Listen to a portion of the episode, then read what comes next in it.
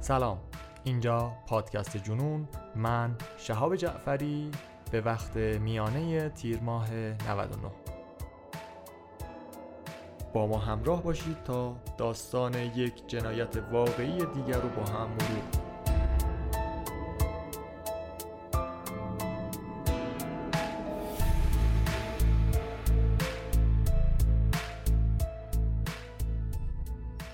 یک مادر کودک تازه متولد شده خودش را از پنجره به خیابون پرتاب می‌کنه. جنازه ای در حال تجزیه توی مخزن آب پیدا میشه.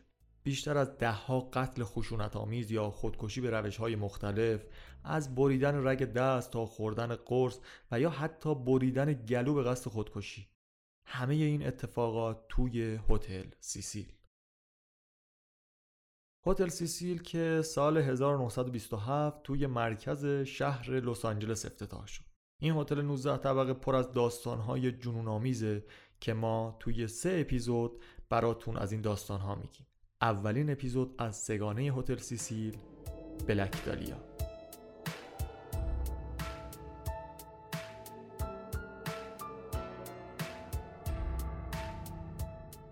منابع این قسمت. نشریه آلمانی اشپیگل لس آنجلس تایمز و مستند I Am the Night این قسمت رو افروز زمنگویی ترجمه کرد. لازمه که بگم این داستان به خاطر خشونت بالایی که داره برای بعضی از شنونده ها مخصوصا بچه ها اصلا مناسب نیست.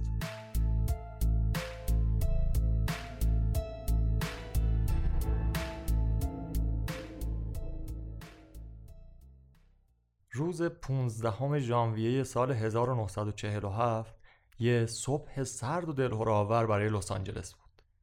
یه زن خاندار به اسم بتی برسینگر همراه با دختر سه سالش از خونش توی حومه جنوبی لس آنجلس خارج میشه و برای تعمیر کفش به سمت کفاشی حرکت می‌کنه. ما بین علف های هرز کنار جاده متوجه یه شیء بزرگ و سفید عجیب میشه. اون زمان حاشیه خیابون ها پر بود از قطعات زمین های ساخته نشده و بایر که توی سالهای بعد از جنگ جهانی دوم ساخت و ساز توی اونها خیلی کند پیش می‌رفت جنگ تازه یه سال و نیمه که تموم شده. در حالی که بتی توی پیاده رو کنار این زمین های متروک قدم می‌زد اول فکر می‌کنه که اون شیء سفید وسط زبال های مانکن فروشگاهیه که انداختنش دور. مانکنی که از کمر هم نصف شده. بتی یکم که جلوتر میره متوجه میشه اون چیزی که فکر می‌کرده مانکنه بدن یک زنه که از وسط به دو قسمت تقسیم شده. بتی فریاد وحشت زده می‌زنه دست دخترش رو می‌گیره و سریع از صحنه دور میشه. به سرعت با عجله به یکی از خونه های همون نزدیکی ها میره و با پلیس تماس می‌گیره. جنازه این زن به نحوی روی زمین گذاشته شده که به پشت دراز کشیده بازوهاش بالای بدنش با زاویه 45 درجه قرار داده شده و پاهاش هم با فاصله از هم باز شده بودن. قاتل هر کی بوده از اینایی نبوده که دست باچه جنازه رو انداخته تا از شرش خلاص بشه.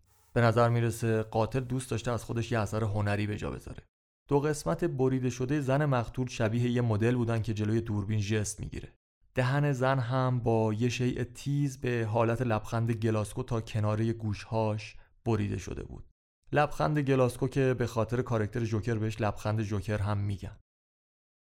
انگار قاتل با ظرافت خاص خودش می‌خواسته یه اثر توی هنر چیدمانی یا همون اینستالیشن آرت خلق بکنه. بدن به شدت مورد ضرب و شتم قرار گرفته بود و روی بدن قسمت های زیادی دیده می‌شد که به عمق چند سانتی متر از گوشتش بریده شده. همینطور جای سوختگی سیگار روی بدن این زن وجود داشت. به خاطر علائم زخمی که دور مچ دست و پای جنازه بود به نظر می رسید قبل از قتل با تناب بسته شده و به روش های فجی شکنجه داده شده. بعدم از کمر به دو قسمت نصف شده. نکته عجیب دیگه این بود که هیچ خونی توی بدن وجود نداشت و توی چمنهای زیر جنازه هم حتی یه قطر خون دیده نمی‌شد. پس به نظر می رسید که منطقا جای دیگه ای کشته شده. بعد از مرگ آویزون شده تا آخرین قطرهای خون هم از بدنش خارج بشه. بعد قاتل باهوش ما خیلی تمیز بدن قربانی خودش رو شستشو داده چون هنوز موهای جنازه مرتوب بودن. و بعد هم شب کنار خیابون روی زمین قطعات جنازه رو به شکلی که می‌خواسته میچینه. در حالی که پلیس لس آنجلس مجبور بود اون روزها هر روز درباره قتل‌های مختلف تحقیق کنه ماهیت وحشتناک این پرونده اونو توی اولویت قرار داد. چون قتل یه زن جدا شدن بدن به دو قسمت شستشوی اون و در نهایت اینطوری چیده شدنش با طرز خاص توی حاشیه خیابون چیزی نیست که هر روز اتفاق بیفته.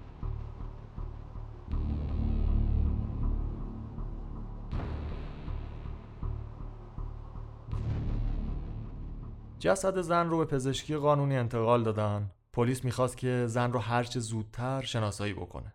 اونا اثر انگشتش رو برداشتن و مجبور بودن اون رو به دفتر مرکزی FBI توی واشنگتن دی سی ارسال کنن. که این خودش اون زمان وقت خیلی زیادی می‌برد و برای همچین قتلی زمان زیادی بود. آقای وولوارد سردبیر روزنامه هرالد اکسپرس به پلیس میاد میگه که حاضر توی تحقیقات به پلیس کمک بکنه. این روزنامه اخیرا یه فناوری جدیدی به اسم دستگاه sound photo خریده بوده و وولوارد معتقده که می‌تونن از این تجهیزات که تجهیزات خیلی پیچیده هم نبوده دستگاه فکس بوده. برای انتقال اطلاعات و ارسال اثر انگشت به اف استفاده بکنن. وقتی وولوارد با فرمانده پلیس لس آنجلس در مورد این ایده صحبت می‌کنه خیلی ازش استقبال میشه و سریعا از اون دستگاه برای ارسال اثر انگشت استفاده می‌کنه یک روز بعد دقیقا 16 ژانویه نتیجه انگشت نگاری جنازه رو دختری به اسم الیزابت شورت 22 ساله شناسایی می‌کنه که آخرین بار توی هتل سیسیل لس آنجلس دیده شده. زمانی که FBI در حال شناسایی الیزابت شورت بودن جسد توی پزشکی قانونی مورد معاینه قرار می‌گیره. کالبوچه کافی ضربه های متعددی رو توی سر و صورت نشون میده. روی بدن هیچ اسپرمی وجود نداره چون همونطور که گفتیم قاتل بدن رو تمیز شسته بوده. بدن به طور کامل از کمر دقیقا از بین مهره دوم و سوم ستون فقرات بریده شده بود. با دقت جراحانه و بسیار شبیه به یک تکنیک پزشکی که بهش می‌گفتن همیکورپورکتومی و برای بریدن اعضای درگیر با تومورهای سرطانی بدخیم بود. همینطور زخم سطحی دیگه ای هم از ناف تا میانه پا به طول حدود 108 میلیمتر ایجاد شده بود. حالا یکم از الیزابت شورت بگیم. الیزابت متولد 29 جولای 1924 و متولد بوستون.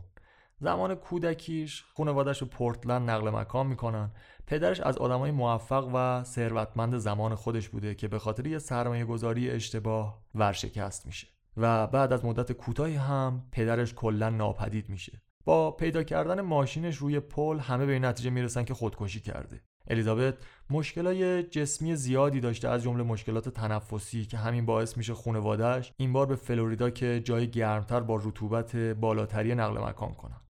بعد از چندین سال که حالا دیگه همه خواهر برادراش بزرگ شده بودن تازه جاییه که شوک بزرگ به خانواده وارد میشه. نامه دریافت می‌کنن از پدر خانواده. که اظهار پشیمونی می‌کنه از اینکه مجبور شده اونها رو ترک کنه و رفتنش رو یه جورایی خودکشی نشون بده. ازشون می‌خواد که به کالیفرنیا بیان. این در حالی بود که تمام این سالها مادر الیزابت و پنج تا دخترش فکر می‌کردن که پدرشون خودکشی کرده و واسه همین مادر در جواب همسرش نامه می نویسه با این مضمون که ما تا الان بدون تو زندگی کردیم پس از حالا به بعدش هم می‌تونیم. سالها بعد برای یه بازی زمانی الیزابت تصمیم می‌گیره پیش پدرش بره. حتی یه مدت باهاش زندگی می‌کنه اما به خاطر رفت و آمدهای زیادی که با پسرهای جوون داشته پدرش یه مقدار پول بهش میده و ازش می‌خواد که خونه رو ترک بکنه. بعدها وقتی خبر مرگ الیزابت رو به پدرش میدن حتی حاضر نمیشه برای تشخیص هویت با پلیس همکاری بکنه و یا حتی توی خاک سپاریش هم شرکت نمی‌کنه. الیزابت به 18 سالگی که می‌رسه دختری بوده قد بلند با چشمهای سبز و موهای مشکی که کلی هم بین جوانهای اطرافش طرفدار داشته و چیزی که همه دوستاش و اطرافیاش راجبش می‌گفتن این بوده که همیشه لباس مشکی میپوشید. همین و البته فیلمی جنایی کاراگاهی به اسم بلودالیا کوکب آبی که چند ماه قبل از قتل الیزابت اکران شده بود باعث میشه که بعد مرگش روزنامه‌نگارها به اون لقب کوکب سیاه یا همون بلک دالیا رو بدن. الیزابت دختری بود عاشق موفقیت و پیشرفت. همین رویاهای رسیدن به آرزوهاش بود که اون رو به لس آنجلس میاره. هدفش این بود که ستاره سینما بشه. از این مدل دختره بود که هر کی که اونو می‌دید توی نگاه اول می‌گفت که تو حتما باید بازیگر بشی. اوقات فراغتش هم اغلب تئاتر یا سینما می‌رفت و ساعتها فیلم می‌دید. شغلهای خیلی زیادی هم امتحان می‌کنه مثل پرستار بچه کار توی رستوران به عنوان پیشخدمت به عنوان صندوقدار و یا حتی رقصنده و خیلی از کارهای اینطوری. الیزابت به واسطه چهره گیرایی که داشت اعتماد به نفسش هم خیلی بالا بود و همین باعث می شد که خیلی اشاق و طرفدارهای زیادی داشته باشه. اما واقعیت این بود که الیزابت دنبال رابطه های کوتاه و گذری نبوده و علت اینکه هر شب با یه نفر میدیدنش این بود که می‌خواسته که یه نفر هزینه شامش رو تقبل بکنه. همه مردهای جدیدی هم که وارد زندگیش می‌شدن بعد یکی دو بار بیرون رفتن وقتی میفهمیدن الیزابت دنبال رابطه کوتاه مدت نیست دیگه خودشون هم سراغی ازش نمی‌گرفتن.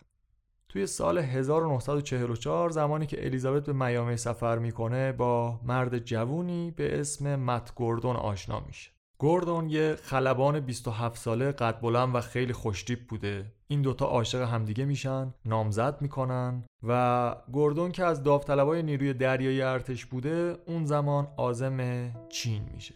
با هم قرار می‌ذارن که بعد از برگشتن گوردون با هم ازدواج بکنن. الیزابت به قدری عاشق گوردون شده بود که توی 11 روز اولی که رفته بود براش 27 تا نامه میفرسته. خب اینطور که به نظر می‌رسه شخصیت الیزابت خیلی هم عاشق پیشه بوده. چندین ماه میگذره و نامه فرستادن ها به صورت مرتب ادامه داشته. الیزابت توی نامه هاش به این نکته اشاره می کرد که خیلی دلتنگ گردونه و به خاطر اینکه توی جنگ شرکت کرده شدیدا نگران خود گردون رابطه و آینده خودشونه. 14 آگوست 1945 ژاپنی ها توی جنگ تسلیم میشن و الیزابت خوشحال از اینکه نامزدش به زودی توی روزهای آینده برمیگرده. اما درست یه روز قبل از برگشتنش مت گوردون بر اثر سقوط هواپیما جون خودش رو از دست میده. اتفاقا یه فیلم هم بر اساس زندگی نامه این داوطلبای ارتش نیروی دریایی ساختن به اسم Fight and Flying که برای دوستایی که به تاریخ و وقایع جنگ جهانی علاقه دارن توصیه می‌کنم حتما ببیننش. الیزابت از طریق یه تلگراف از طرف مادر گوردون با خبر میشه که گوردون رو از دست داده. بعد از ماجراهای پدرش این بزرگترین شوکی بود که بهش وارد میشه. درگیر افسردگی میشه و تا مدتها خودش رو با خوندن دوباره و دوباره نامه هایی که گوردون براش میفرستاده و فکر کردن به زندگی و آینده ای که توی این یک سال با هم برنامه ریزی کرده بودن آروم می‌کنه.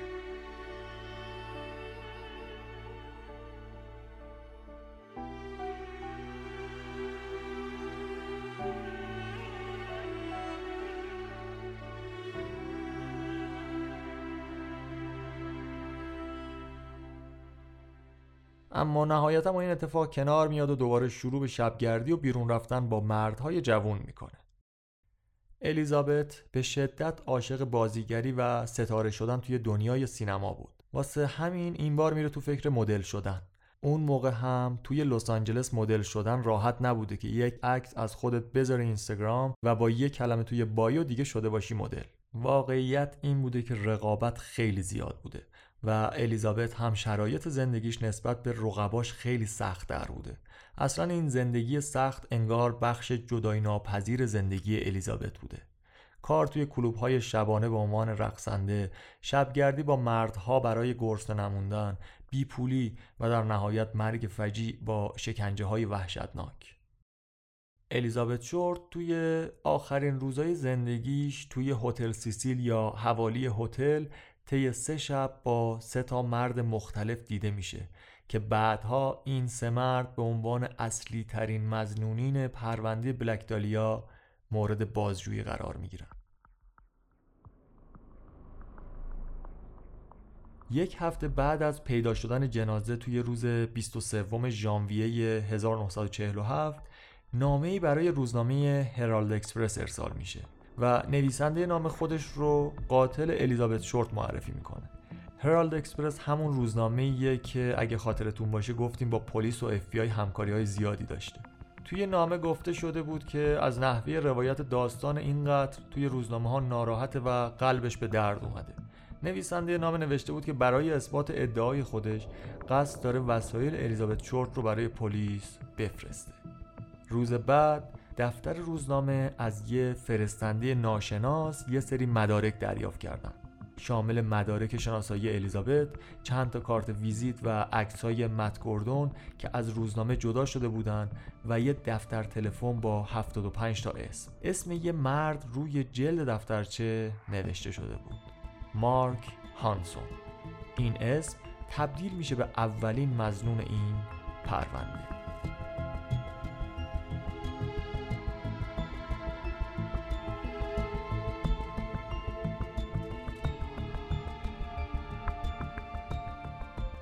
مارک هانسون مردی دانمارکی بود که توی سال 1929 به لس آنجلس مهاجرت می‌کنه.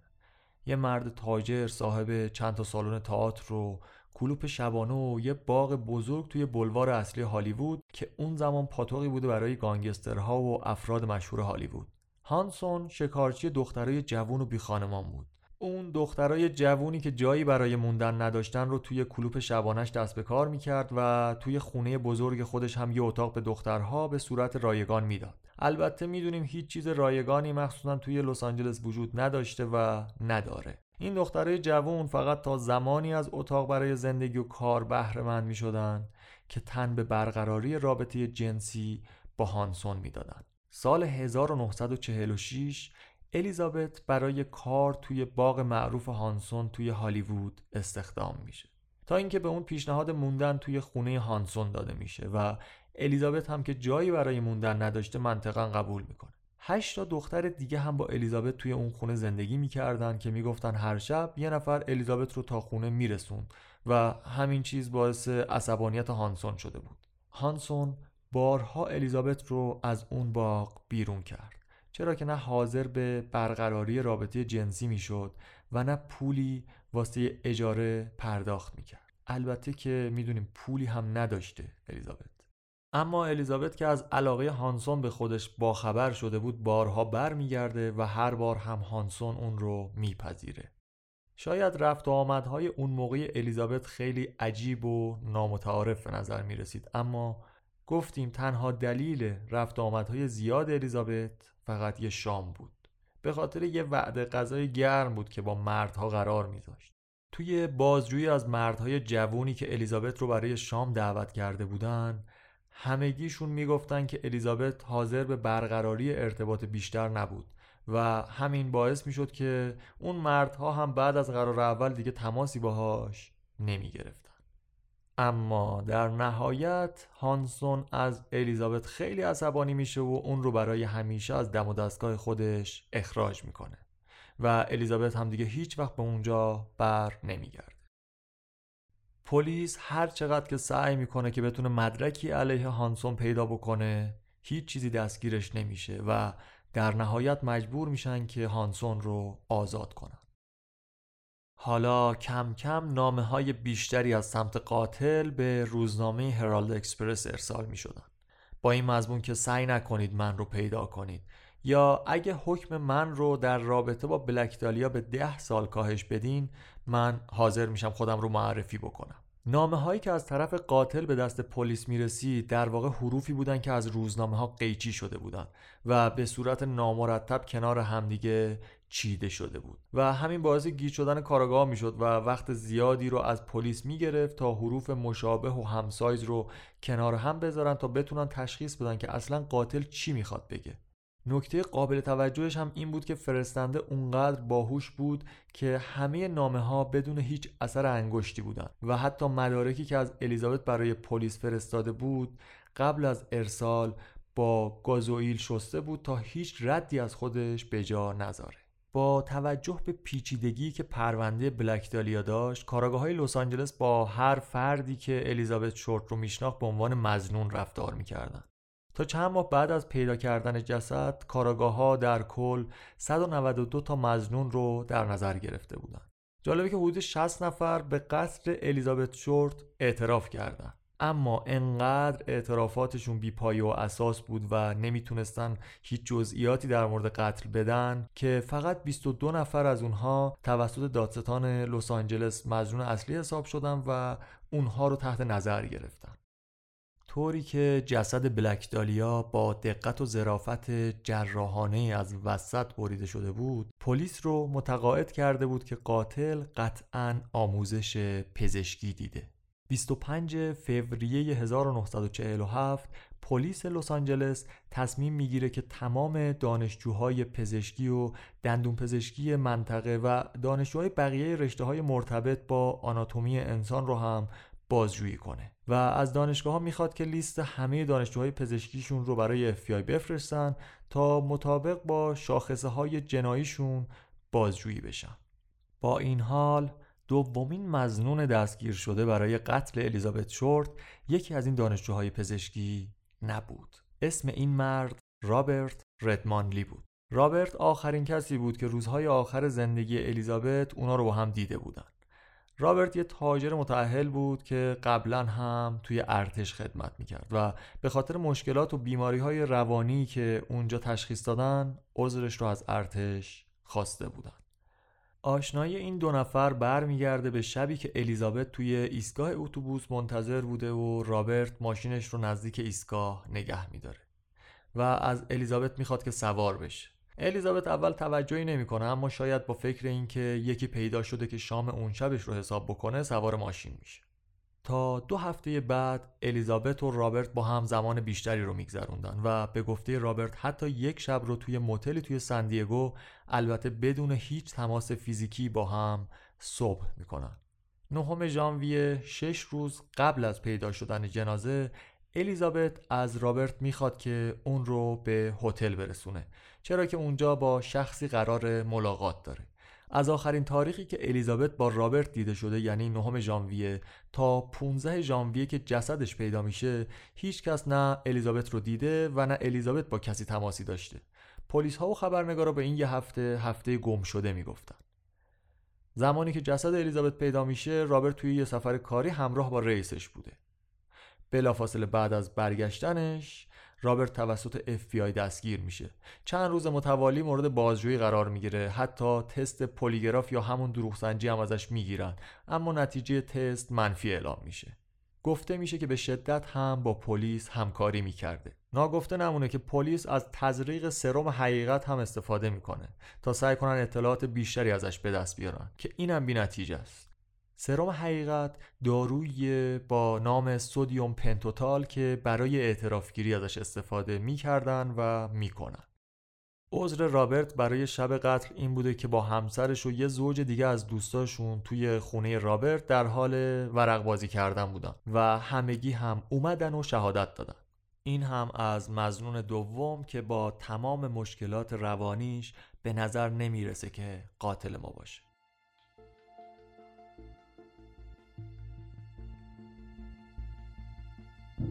توی این بازی زمانی که سه هفته از قتل گذشته و تمام مدارک پلیس و افیای ناقصن حدود پنج مایلی غرب صحنه جنایت الیزابت شورت جنازه یه زن دیگه پیدا میشه. ژان فرنچ. جنازه بدون لباس اونجا قرار داده شده بود و فقط روش رو با یه پارچه پوشونده بودن. بدن به شدت با چیزی مثل یه میله مورد ضرب و شتم قرار گرفته بود و علت مرگ هم خفگی تشخیص داده شد.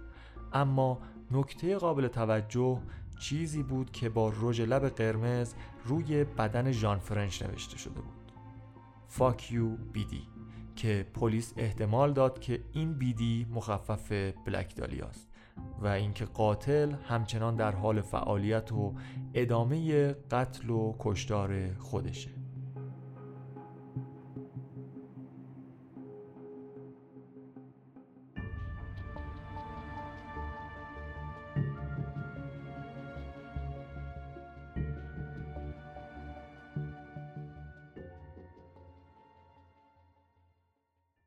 بعضی از روزنامه ها و خبرنگارها چهره الیزابت رو به عنوان زنی معرفی کرده بودند که به قصد سوء استفاده به مردها نزدیک می شده و بعد ولشون می کرده. حتی خیلی از مردم و چند تا از روزنامه ها از اون به عنوان روسپی اسم می بردن.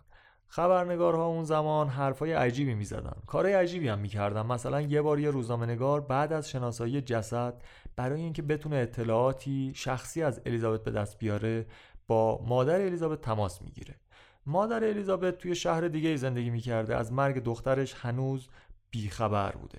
روزنامه نگار میگه که الیزابت توی مسابقه دختر شایسته برنده شده و حالا برای تکمیل اطلاعات و پروندهش به یه سری جزئیات از الیزابت احتیاج دارن. مادر الیزابت خیلی خوشحال میشه خیلی احساساتی میشه. میگه که بالاخره با تمام سختی هایی که کشیده تونسته به آرزوش برسه و ابراز خوشحالی می‌کنه برای دخترش. و در نهایت بعد از اینکه خبرنگار هر اطلاعات شخصی و خونوادگی که می‌خواسته به دست میاره به مادره میگه که دخترش به قتل رسیده و تلفن رو قطع می‌کنه. به همین راحتی. اما سومین و جالبترین مزنون کسی که نه تنها یه اپیزود بلکه یه پادکست رو میشه بهش اختصاص داد. آقای دکتر جورج هودل. جورج هودل متولد 1907 فردی با زری پوشی 186 که یکی هم از انیشتین بیشتره. توی کودکی به سمت موسیقی می‌رفته و پیانو می‌زده. توی سنین بالاتر به سمت نویسندگی میره با موضوعات جنایی. دوستهای زیادی هم توی اداره پلیس پیدا می‌کنه. به واسطه همون دوستا اطلاعات دست اولی همه پرونده ها بهش می‌رسیدن و می‌تونسته با اون دوستاش به صحنه جرم بره. توی 18 19 سالگی با دختری به اسم دوروتی آشنا میشه. و جورج و دوروتی با دوست جورج که اسمش جان بوده و از کارگردانهای زمان خودش بوده و دوست دخترش امیلیا. معمولا تایمشون چهار نفری با هم میگذروندن. این وسط جان عاشق دوروتی دوست دختر جورج هودل میشه و با همدیگه فرار می‌کنن. حالا جورج میمونه و امیلیا که اینا هم کم کم به همدیگه علاقه مند میشن و ازدواج می‌کنن. صاحب یه فرزند میشن به اسم دانکن. جورج بعد از اینکه پریمت یا پیش پزشکیش رو میگذرونه میره سان فرانسیسکو تا دوره های آموزش تکمیلیش رو اونجا ادامه بده.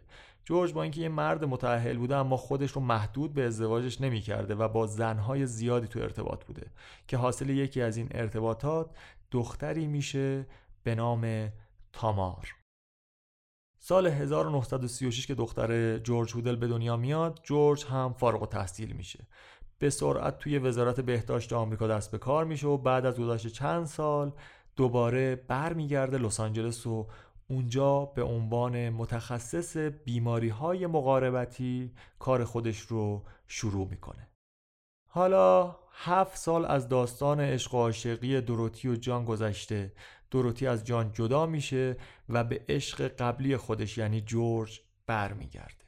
جورج هم خیلی خوشحال از امیلیا جدا میشه و با دروتی ازدواج می‌کنه. حاصل این ازدواج میشه سه فرزند. توی این زمان جورج خانواده خودش رو به خونه سودن میفرسته. خونه سودن که با طراحی فرانک لوید رایت جونیور معمار مطرح بیشتر شبیه یه عمارت و معبدگاه بزرگ بوده. جالبه بدونید که این خونه لوکیشن فیلم هایی مثل Aviator مارتین اسکورسیزی و L.A. Confidential هم بوده.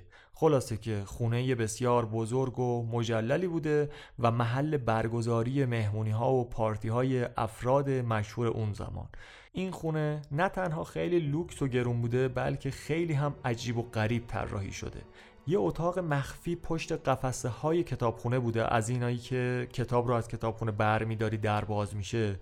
و پسر ارشد جورج هودل به اسم استیو بعدها میگه که پدر من یه منحرف جنسی بود و اگه دقیق تر بخوام بگم معتاد به برقراری رابطه جنسی.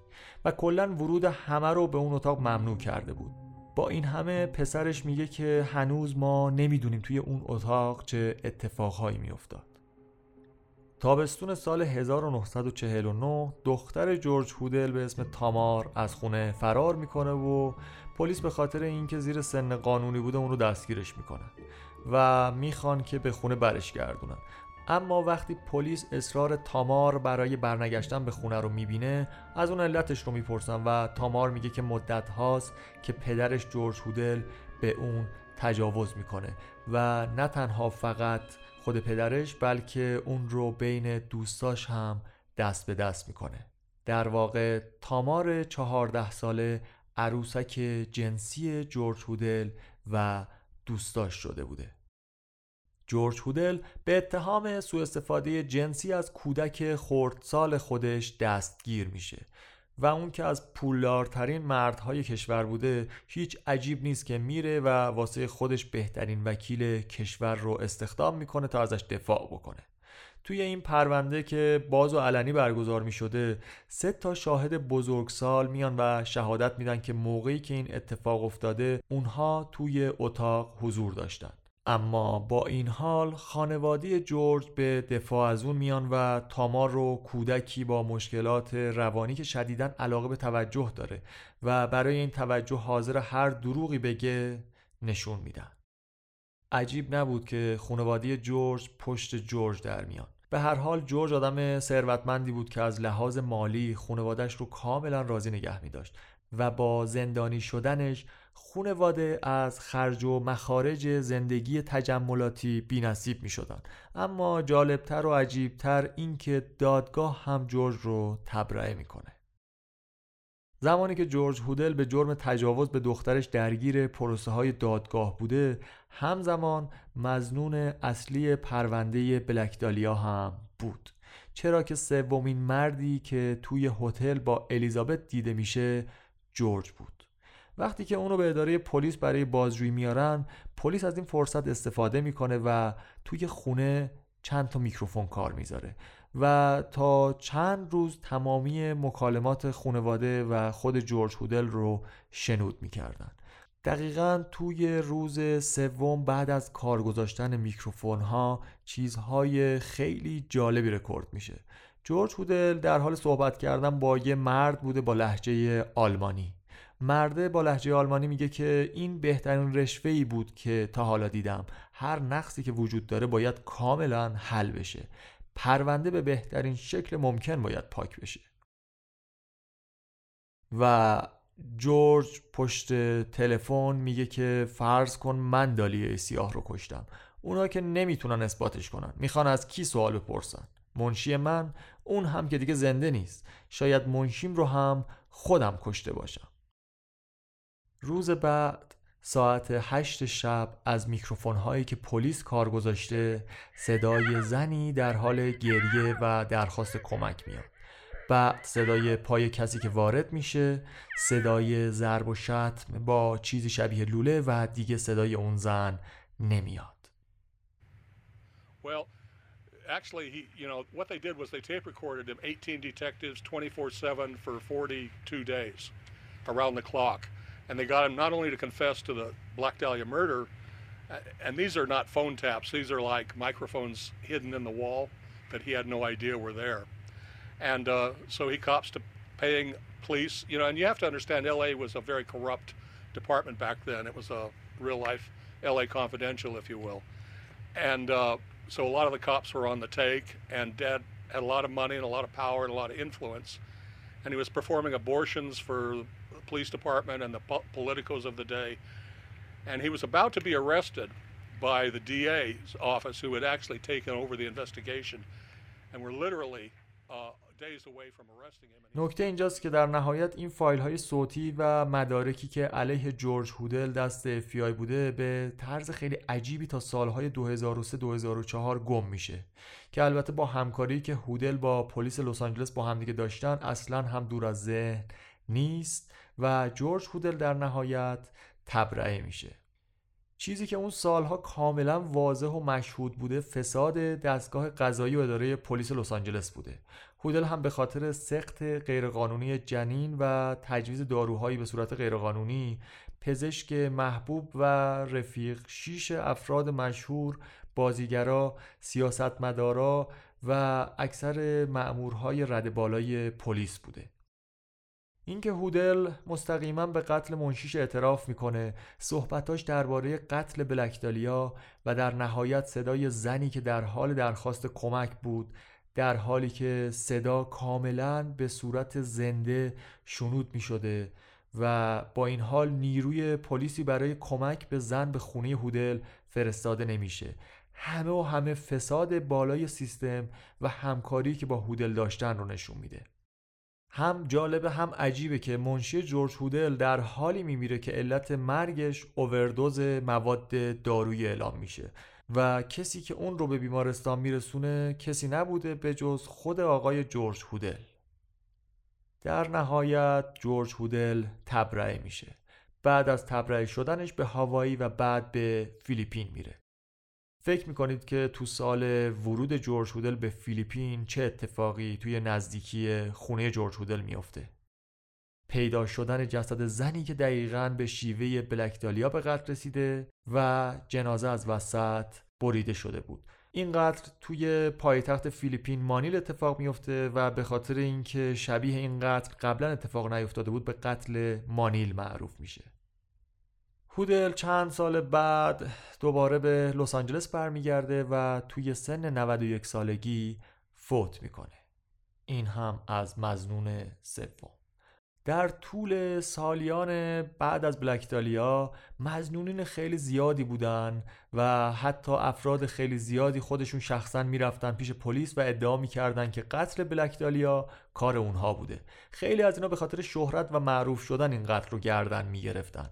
نکته جالب در مورد اعترافات بعضیاشون اینجا بوده که چند نفر از این آدما زمانی که بلکدالیا به قتل رسیده بود اصلا هنوز متولد نشده بودن ماجرا همینطور ادامه داشته تا سال 2003 پسر جورج هودل به اسم استیو استیو هودل که حالا یه کاراگاه بازنشسته بود وقت خودش رو صرف کشف جنایت هایی می‌کنه که پدرش در طول زندگیش انجام داده.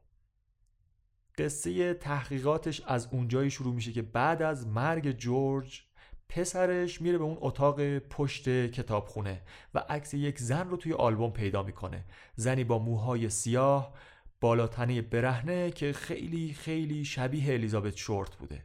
و همین میشه شروع تحقیقات استیو هودل در مورد اینکه پدرش یک قاتل سریالی بوده. از بلک دالیا تا منشیش حتی با ارائه دلیل و مستنداتی میگه که قاتل سلسله قتل های معروف به قاتل رژ لبی هم دکتر جورج هودل بوده. Not only does it look like he's the killer of Elizabeth Short, but I discovered that he's a serial killer.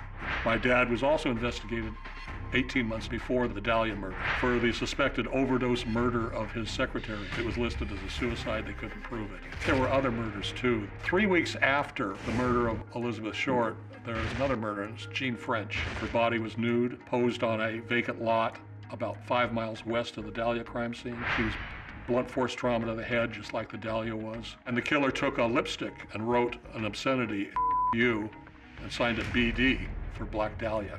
Then there was a Louise Springer who was kidnapped just two blocks away from the Dahlia crime scene. She was strangled, she was sexually assaulted, and brutally beaten to death. That's another one they're saying is definitely connected.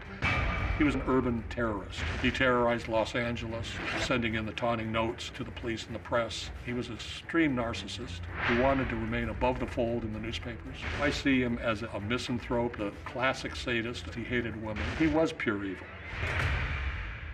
حتی استیو هودل پا رو فراتر هم می‌ذاره و میگه که زودیاک همون قاتل سریالی معروف هم پدر من بوده و این سری از قتل ها برای زمانیه که پدرم ساکن سان فرانسیسکو بود. و ما هم می‌دونیم که اکثر قتل های زودیاک هم واقعا توی سان فرانسیسکو اتفاق افتادن. یه متخصص خط هم شروع می‌کنه به بررسی دستخط های جورج هودل و زودیاک. البته شباهت های زیادی هم پیدا می‌کنه.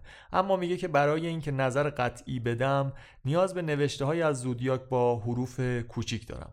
ولی اصولا نوشته با حروف کوچیک از زودیاک وجود نداشته. متاسفانه هیچ دی ای هم از زودیاک موجود نبوده که بتونن تطبیق بدن.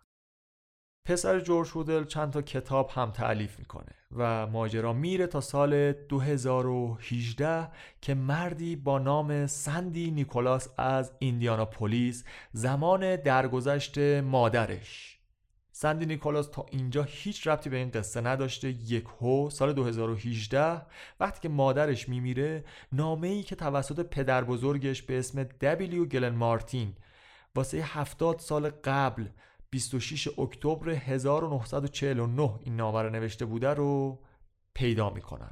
روی این پاکت نوشته بودن که در مورد مرگ دخترانم مارگارت الن یا گلن جان آقای مارتین توی سال 49 نامه ای از ترس کشته شدن یک یا هر دو دختر نوجوانش نوشته بود. نامه سه صفحه آقای مارتین رو به عنوان یه مأمور مخفی معرفی می‌کنه که حالا فعالیتاش چی بود؟ به عنوان مأمور مخفی برای تحقیقاتی مخفی روی کاراگاه ها و پلیس های لس آنجلس برای کمک به شناسایی و دستگیری افسرهای پلیس فاسد. به قول خودش که توی نامه اینطوری میگه برای این بود که تلاش کنیم ببینیم که آیا افسرهای پلیس لس آنجلس می‌تونن مرتکب جرم بشن یا نه. توی نامه مارتین 17 جای جداگانه به نام GH اشاره می‌کنه. و اون رو به عنوان یک آشنای شخصی خودش معرفی می‌کنه. مارتین اون رو یعنی GH رو به عنوان قاتل دو قتل. یکی الیزابت شورت یکی هم یه زن تنها به اسم لویز اسپرینگر معرفی می‌کنه. توی نامه مارتین ادعا شده بود که هم اون و هم جی اچ شخصا خود خانم اسپرینگر رو میشناختن و معتقده که جی اچ این دو نفر رو به قتل رسونده. خب خانم اسپرینگر کی بود؟ زنی بود که توی سال 1949 دو سال بعد از بلک دالیا جنازش به فاصله دو تا بلوک اونورتر از بلک دالیا پیدا شده بود و به خاطر این فاصله زمانی پلیس ارتباطی بین این دوتا قتل اعلام نمی‌کنه. مارتین توی نامش گفته بود که در صورتی که به یکی از دخترهاش یا هر دوی اونها آسیبی رسید این نامه باز بشه که هیچ اتفاقی هم برای دختراش نیفتاده بود و این نامه تا هفتاد سال باز نشده مونده بود. توی نامه اشاره می‌کنه که پلیس های لس آنجلس جی اچ رو به عنوان قاتل دو قتل شناسایی کرده بودن. ولی اونو مورد حمایت خودشون قرار می‌دادن. اونها بعد از شناسایی و دستگیری جی اچ به یک بار اون رو آزاد می‌کنن. خب به وضوح میشه حد زد که جی اچ مخفف چیه؟ مخفف اسم جورج هودل ولی گویا به خاطر فساد پلیس و ارتباطات پشت پرده ای که با جورج هودل داشتن اون رو به عنوان قاتل معرفی نمی کنن. خب به پایان این پرونده می رسیم پرونده ای که پلیس هیچ وقت به قطعیت قاتل رو معرفی نکرد. اما به احتمال نزدیک به یقین قتل بلکدالیا به دست دکتر جورج هودل انجام گرفته. امیدوارم که از شنیدن اولین اپیزود از سه‌گانه هتل سیسیل لذت برده باشید هر اپیزود جدید از پادکست جنون رو می‌تونین 15 هر ماه توی Castbox، Spotify، Apple Podcast و خلاصه همه اپ های پادکست گوش کنین خوشحال میشیم پادکست جنون رو subscribe هم بکنین که به محض منتشر شدن هر اپیزود جدید سریعا مطلع بشین. ممنون.